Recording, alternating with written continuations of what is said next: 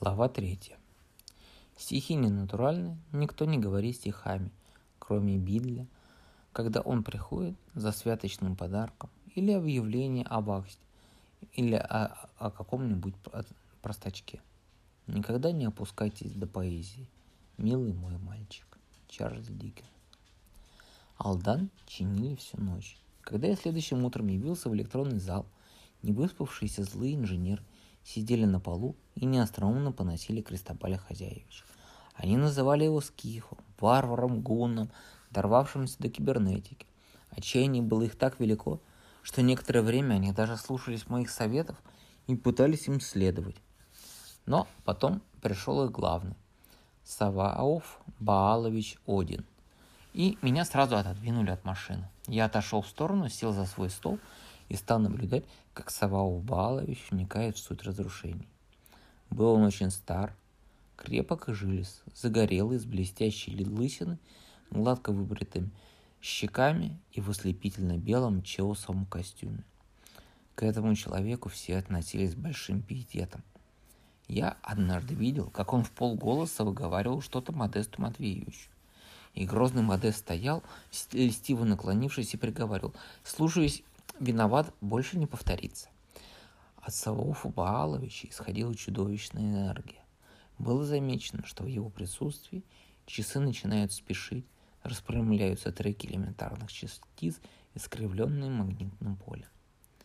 И в то же время он не был магом. Во всяком случае, практикующим магом. Он не мог ходить сквозь стены и никогда, никого никогда не трансгрессировал, никогда не создавал своих дублей, хотя работал много. Он был главой отдела технического обслуживания, знал до тонкости всю технику института, числился консультантом Китежградского завода маготехники. Кроме того, занимался неожиданными, далекими от его профессии делами.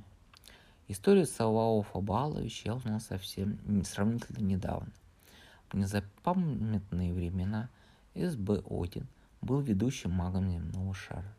Кристобаль Хунт и Джа Джакомо были учениками его учеников. Его именем заклинали нечисть. Его именем опечатывали сосуды с джинами. Царь Соломон писал ему восторженные письма и возводил его честь храмы. Он казался всемогущим. И где-то в середине XVI века он воистину стал всемогущим. Проведя численные решения интегрально-дифференциального уравнения высшего совершенства, выведенного каким-то теотаном еще до ледникового периода, он обрел возможность творить любое чудо. Каждый из магов имеет свой предел.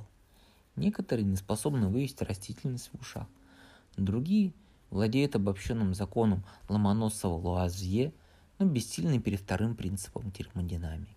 Третьи, их совсем немного, могут останавливать время, ну, скажем так, временном пространстве и ненадолго. Саул Балович был всемогущ, он мог все. И ничего не мог. Потому что граничным условием уравнения совершенства оказалось, что чудо не должно причинить вреда никому. Никакому разумному существу. Ни здесь, на Земле, ни в иной части Вселенной. Такого чуда даже сам Саул Балович представить себе не мог и он навсегда оставил магию, стал заведующим отдела технического обслуживания и ничего. С его приходом дела инженеров живо пошли на лад. Движения стали осмысленными, злобные остроты прекратились. Я достал палку с, папку с очередными делами и принялся было за работу, но тут пришла Стеллочка, очень милая курносая сероглазая ведьмочка, практиканка, выбегала и позвала меня делать очередную стенгазету. Мы со Стеллой состояли в редколлегии, где писались сатирические стихи, басни и подписи под рисунком. Кроме того, я искусственно нарисовал почтовый ящик для заметок, к которому со всех сторон слетались письма с крылышкой. Вообще-то художником газеты был мой тезка Александр Иванович Дрозкин, механик, каким-то образом пробравшийся в институт. Но он был специалистом по заголовкам. Главным редактором газеты был Роман Ойора, а его помощником Володя Почкин. «Саша, сказала Стелочка, глядя на меня честными серыми глазами. «Пойдем». «Куда?» — сказал я, хотя сам знал. «Газету делать». «Зачем?» «Роман просит». Говорит, что Кербер лается, осталось всего два дня, и ничего не готово.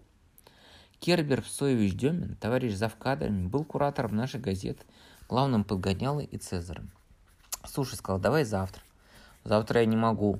Завтра я улетаю в Сухуми павианов записывать. Выбегала, говоришь, надо вожака записать, самого главного и ответственного. Сам он к вожаку подходить боится, потому что вожак ревнует. Пойдем, Саш. Я вздохнул, сложил дела, пошел за Стеллочкой.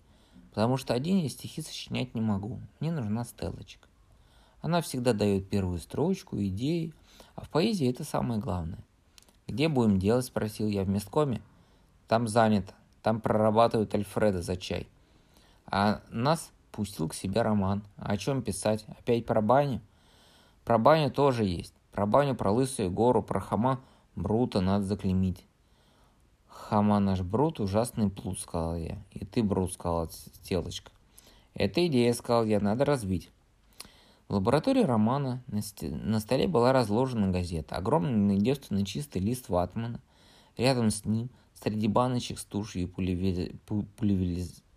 пульверизаторов и заметок, лежал живописец, киномеханик Александр Дрозд с сигаретой на губе. Рубашка у него была, как всегда, расстегнута, и виднелся выпуклый волосатый животик. «Здорово!» — сказал я. «Привет!» — сказал Саня. Гремела музыка. Саня крутил портативный приемник. «Что тут у вас?» — сказал я, сгребая заметки. Заметок было немного. Передавиться навстречу празднику. Заметка Кербера Псоевича. Результаты обследования состояния выполнения распоряжения дирекции о трудовой дисциплине за период конец первого и начало второго квартала. Статья профессора Выбегалы. Наш долг перед подшефным городским и районными хозяйствами. Статья Вади Почкина о всесоюзном совещании по электронной магии. Была заметка какого-то домового. Когда же продует паровое отопление на четвертом этаже? Была статья председателя столового комитета. Ни рыбы, ни мяса. Шесть машинописных страниц через один интервал. Начиналась она словами «Фосфор нужен человеку как воздух». Была заметка романа работах отдела недоступных дел – под рубрикой «Наши ветераны» была статья Кристобаля Хозяевича Хунты от Севильи до Гренады, 1541 год. Было еще несколько маленьких заметок, в которых критиковалось отсутствие надлежащего порядка в кассе взаимопомощь, наличие безалаберности в, орг- в организации работы добровольной пожарной дружины, допущение азартных игр в Виварии, писал конек Горбунок, проигравшийся, проигравший в железку недельный овсяный паек Кощею Бессмертному. Несколько карикатур. На одной изображался Фома Брут, расхлюстанный с лиловым носом, на другой высмеивал с бани. Нарисован был синий голый человек, застывший под ледяным душем. «Скукотища», — сказал я. «Может, не надо стихов?» «Надо», — сказала Стелочка со вдохом. «Я и так, и так заметки раскладывал, все равно остается свободное место. Пусть Саня там что-нибудь нарисует колосья там анютины гладкие. Вы работайте, работайте, сказал Дрозд. Мне заголовок писать надо. Подумаешь, заголовок. Три слова написать. На фоне звездной ночи, сказал Дрозд внушительно. И ракету. И еще заголовки к статьям. А я еще не обедал и не завтракал. Сходи поешь, сказал я. Мне не на что. Я магнитофон купил в комиссионном. Вот вы все тут ерундой занимаетесь. Сделали бы мне пару бутербродов с маслом и вареньем. А еще лучше десятку сотворить. Я вынул рубль, показал ему издали. Заголовок пол... напишешь, получишь. На совсем? Не в долг, сказал я. Вот учти, я сейчас умру. У меня уже начались пазмы, холодеют конечности. Врет он все, сказала Стелочка. Саш, давай сядем вот за ту столу, столик и сейчас напишем стихи. Мы сели за отдельный столик и разложили перед собой карикатуру. Некоторое время мы смотрели на них в надежде, что нас осенит. Потом ссылочка произнесла. Таких людей, как этот Брут, поберегись, они сопрут. А что сопрут? Он чем-нибудь спер, спросил я. Нет, он хулиганил, дрался, я для рифма. Ответила Стелочка. Мы снова подождали. Ничего, по, кроме поберегись, они сопрут, мне в голову не лезло. Давай рассуждать логически. Имеется хома брут. Он напился, пьяный, дрался. Что еще делал? К девушкам приставал, стекло разбил. Хорошо. Что еще?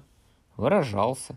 Странно говорил, сказал Саня Дрозд. Я с этим бру брутом в кинобуке работаю. Нормальный парень. Ну, чё ну? Ну, все. Ты риф можешь дать к слову брут? Спросил я. Пруд. Уже было. Запрут. Да не, пруд, палка такая, которую секут. Товарищ пред тобою брут, возьми капрут, каким секут, секите брута там и тут. Не, сказал Дрозд, пропаганда телесных наказаний. Брут, мнут, кнут, мнут, прут. Это все телесные наказания. Помрут. Вот, просто мрут или помрут, сказал я. Товарищ пред тобой брут, от этих слов все мухи мрут. Это от ваших слов все мухи мрут, сказал Саша Дрозд. Ты этот заголовок написал? Спросил я. Нет, сказал Саша. Вот и займись. Позорит славный институт такие пьяницы, как Брут. А это хорошо. Это мы дадим в конец, сказал я. Запиши, будет мораль, свежая и оригинальная. А что в ней оригинального, спросил Дорост. Ну, я не стал с ним разговаривать. Так, тебе надо писать, как он хулиганил. Напился, пьян, как павиан, за словом не полез в карман. Был человек, стал хулиган. Ужасно, сказала Стелочка. Я подпер голову руками, стал смотреть на карикатуру. Дрос, оттопырив зад, водил кисточкой по ватману. Ноги у него были в узких джинсах, как будто выгнуты дугой. Меня осенило. Коленками назад, сказала песенка. Сидел кузнечик маленьких коленками назад, спросила Стелла. Угу. Да, знаю я. Все гости расползаются коленками назад. Подожди, подожди, сказал я. Дерется и бронится. И вот вам результат. Влекут его в милицию коленками назад. Это ничего, сказал Стелла. Ну, понимаешь, еще пару фраз, что-нибудь про коленками назад. Упился сверх кондиции, погнался за девицей. Отчаянно напился, он сказала Стелла. Сам черт ему не брат. В чужую дверь вломился, он коленками назад. Блеск, сказал я, записывай. А он вламывался. Вламывался, вламывался. Давай еще одну строфу. Погнался за девицами, сказала Стелла. Первую строчку нужно. Амуниция, полиция, амбиция, юстиция, ютится он. Стремится он не бриться, не мыться. О, это точно про него. Художественная правда. Сроду не брился, не мылся. Может, вторую строчку придумаем. Аппарат, назад, гад, рад, мат, шахмал и мат.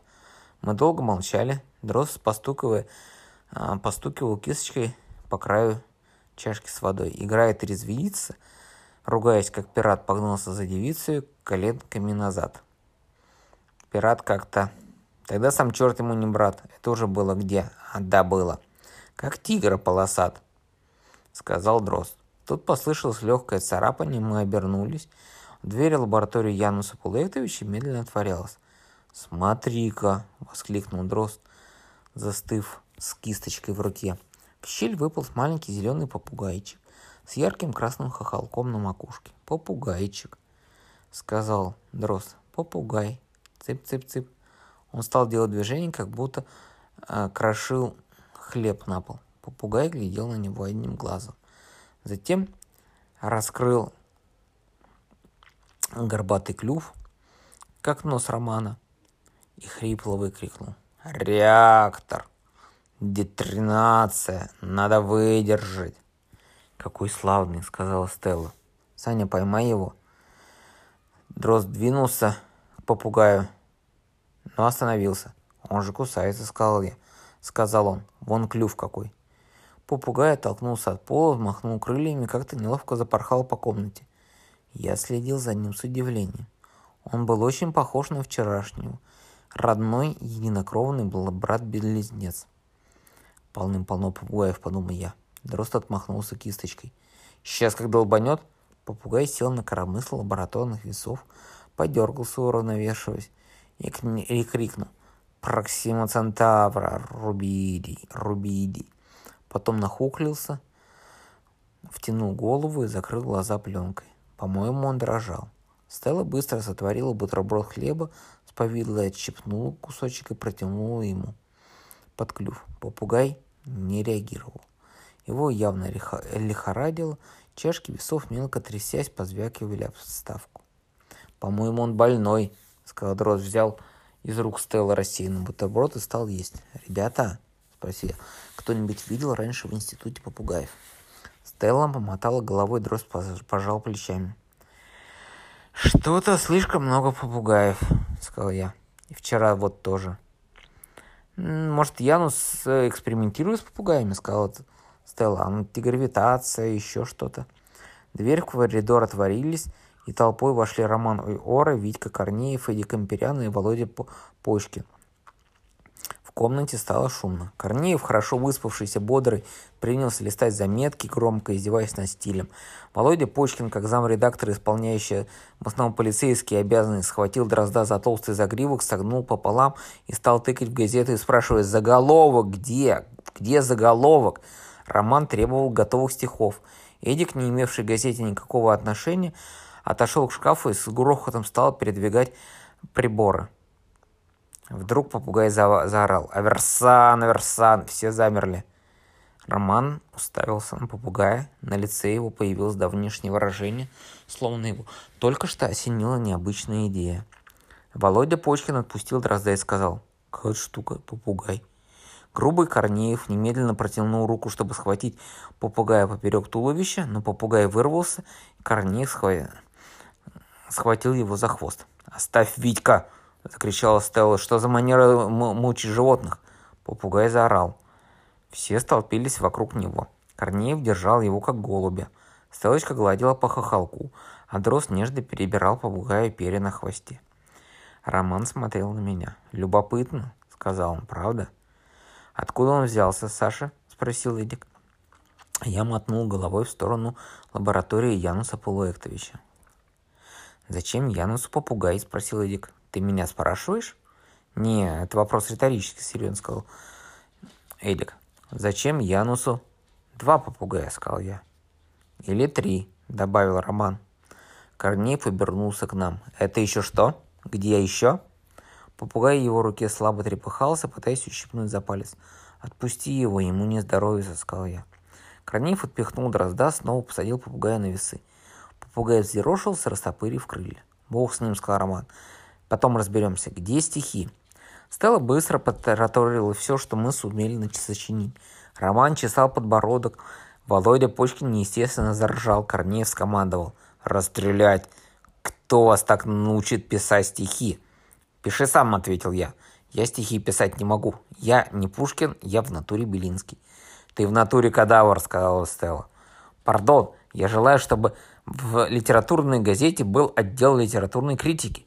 Я хочу писать критические статьи, я вас всех задолбаю. Я припомню вам ваше творение про дачи. Какое? Спросил Эдик. Корнеев процитировал. Я хочу построить дачу. Где вот главная задача? Только местный комитет не дает пока ответ. Было? Ну, мало ли что, у, Пушки, у Пушкина тоже были неудачные стихи. Их даже в школьных крестоматиях не полностью публикуют. Я знаю, повернулся Роман к нему. Будет сегодня заголовок или нет? «Да я уже букву «К» нарисовал», — сказал Дрождь. «Какую «К»? Причем здесь «К»?» «А что, не надо было? Я сейчас умру. Газета называется «За передовую магию». Покажи мне хоть одну букву «К». Дрозд уставился в стену, шевелил губами. «Так, но была же буква «К». Роман рассверепел, приказал Почкину разогнать всех по местам. Меня со Стеллой отдали в команду Корнеева. Дрозд лихорадочно принялся переделывать к стилизованную букву «З», Эдик пытался, пытался улизнуть с психоэлектрометром, но был схвачен, брошен на починку пульверизатора, необходимого для создания звездного неба. Потом пришла очередь Почкина. Роман приказал ему перепечатывать заметки на машинке с одновременной правкой стиля и орфографии. Сам, сам Роман стал расхаживать по лаборатории, заглядывая всем через плечи. Некоторое время работа кипела. Мы успели сочинить и забраковать два варианта э, стихов на банную тему. В нашей бане завсегда льет холодная вода. Кто до чистоты голодный, не удовлетворится водой холодной. В институте 200 душ, все хотят горячий душ и так далее. Корней безобразно ругался, как литературный критик. «Учитесь у Пушкина», — втолковывал он. «Если хотя бы не можете у него, учитесь у Почкина. Рядом с вами сидит гений, а вы не способны даже ему подражать. По дороге едет Зим, я им буду задавим. Какая физическая сила заключена в этих строках? Какая ясность чувства? Мы отругивались. Саня Дрозд дошел до буквы «И» в слове «передовую». Эдик починил пульверизатор и опробовал его на романовых конспектах. Володя Почкин, изрыгая проклятие, искал на машинке букву «Ц». Все шло нормально, потом Саша, э, потом Роман вдруг сказал. «Саша, глянь-ка сюда». Я посмотрел. Попугай с поджатыми лапками лежал под весами. Глаза у него были затянуты беловатой пленкой, а хохолок обвис. «Помер», — сказал дрожь жалостливо. Мы столпились около попугая. У меня не было никаких особенных мыслей, но я протянул руку и взял и осмотрел его лапы. Роман сразу же спросил. «Есть?» «Есть», — сказал я. На черной поджатой лап было колечко белого металла. На колечке было выгравировано фотон и стояли цифры. 19.05.73. Я посмотрел на Романа. Наверное, у нас был необычный вид. Витька Корнеев сказал, ну-ка рассказывайте. Расскажем? Бред какой-то, наверное, дубли. Роман внимательно осмотрел трупик. Нет. В том-то и дело не дубль, самый что ни на есть оригинальный оригинал. Дай посмотреть. Втроем с Володей Почкиным и Эдиком они тщательным образом исследовали попугая и сказали, что это не дубль, или они не понимают, что нас во всем этом трогаем. Возьмем меня, скажем. Корнеев, я тоже не дубль, почему вас это не поражает? Когда Роман оглядел сгорающую от любопытства Стеллу, открывшего рот Володе, Почкина, издевающий, улыбающегося Витьку, рассказал им все про то, что вчера он нашел в электрической печке зеленое перо, выбросил его в корзинку для мусора. Позавчера. Вчера в печи э, пера не оказалось, но зато на столе, этом старом столе, объявился мертвый попугай, точная копия вот этого. И это был не дубль. Про то, что Янус узнал попугая, пожалел и сжег в упомянутой выше электрической печи, а пепел зачем-то выбросил в форточку. Некоторое время никто ничего не говорил. Дрос рассказом романа заинтересовался слабо, пожал плечами. На лице его было явно видно, что он не понимает, из-за чего сыр-бор. В этом учреждении считаются шутки, штучки и похлеще. Стелочка казалась разочарованной. Но тройка магистров поняла все очень хорошо, и на их лицах – читался протест. Корнеев решительно сказал, врете, не умела. Не, ну все-таки, может, не тот попугай, вы, наверное, ошиблись. Да, то, сказал я, зеленый с колечком. Фотон спросил Володя. Фотон.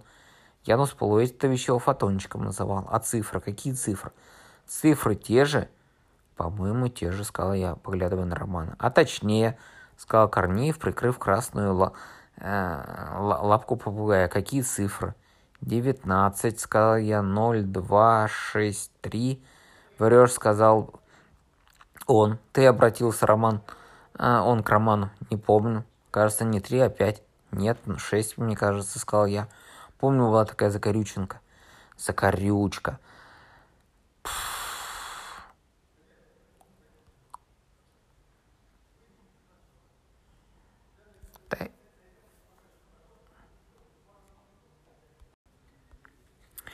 «Не помню», — Роман сказал спокойно. «Кажется, не 0,3, а 0,5». «Нет», — сказал я, — «помню, была какая-то закорючка». «Закорючка», — сказал Вася Почкин презрительно. «Шерлок Холмса. Пикертоны. Закон причинности им надоел». Корнеев засунул руки в карманы. «Это другое дело. Я даже не настаиваю, что вы врете. Вы просто перепутали. Попугаи зеленые, окольцованные. Это пара из серии «Фотон». Память у вас дырявая. Ну, у всех стикофлетов, редакторов стенгазет. Дырявая, спросил Роман. Как терка. Как терка? Спросил Роман, странно усмехаясь. Как старая терка, ржавая, как сеть, крупноречеистая. Роман, продолжая странно улыбаться, вытащил из нагрудного кармана записную книжку и полистал. Так, посмотрим. Крупноречеистая, зернистая. 19.05.73. Магистры рванулись к попугаю и с сухим трестом стукнулись лбами. 19.05.73. Упавшим голосом прочитал Корнеев на кольце. Это было эффектно.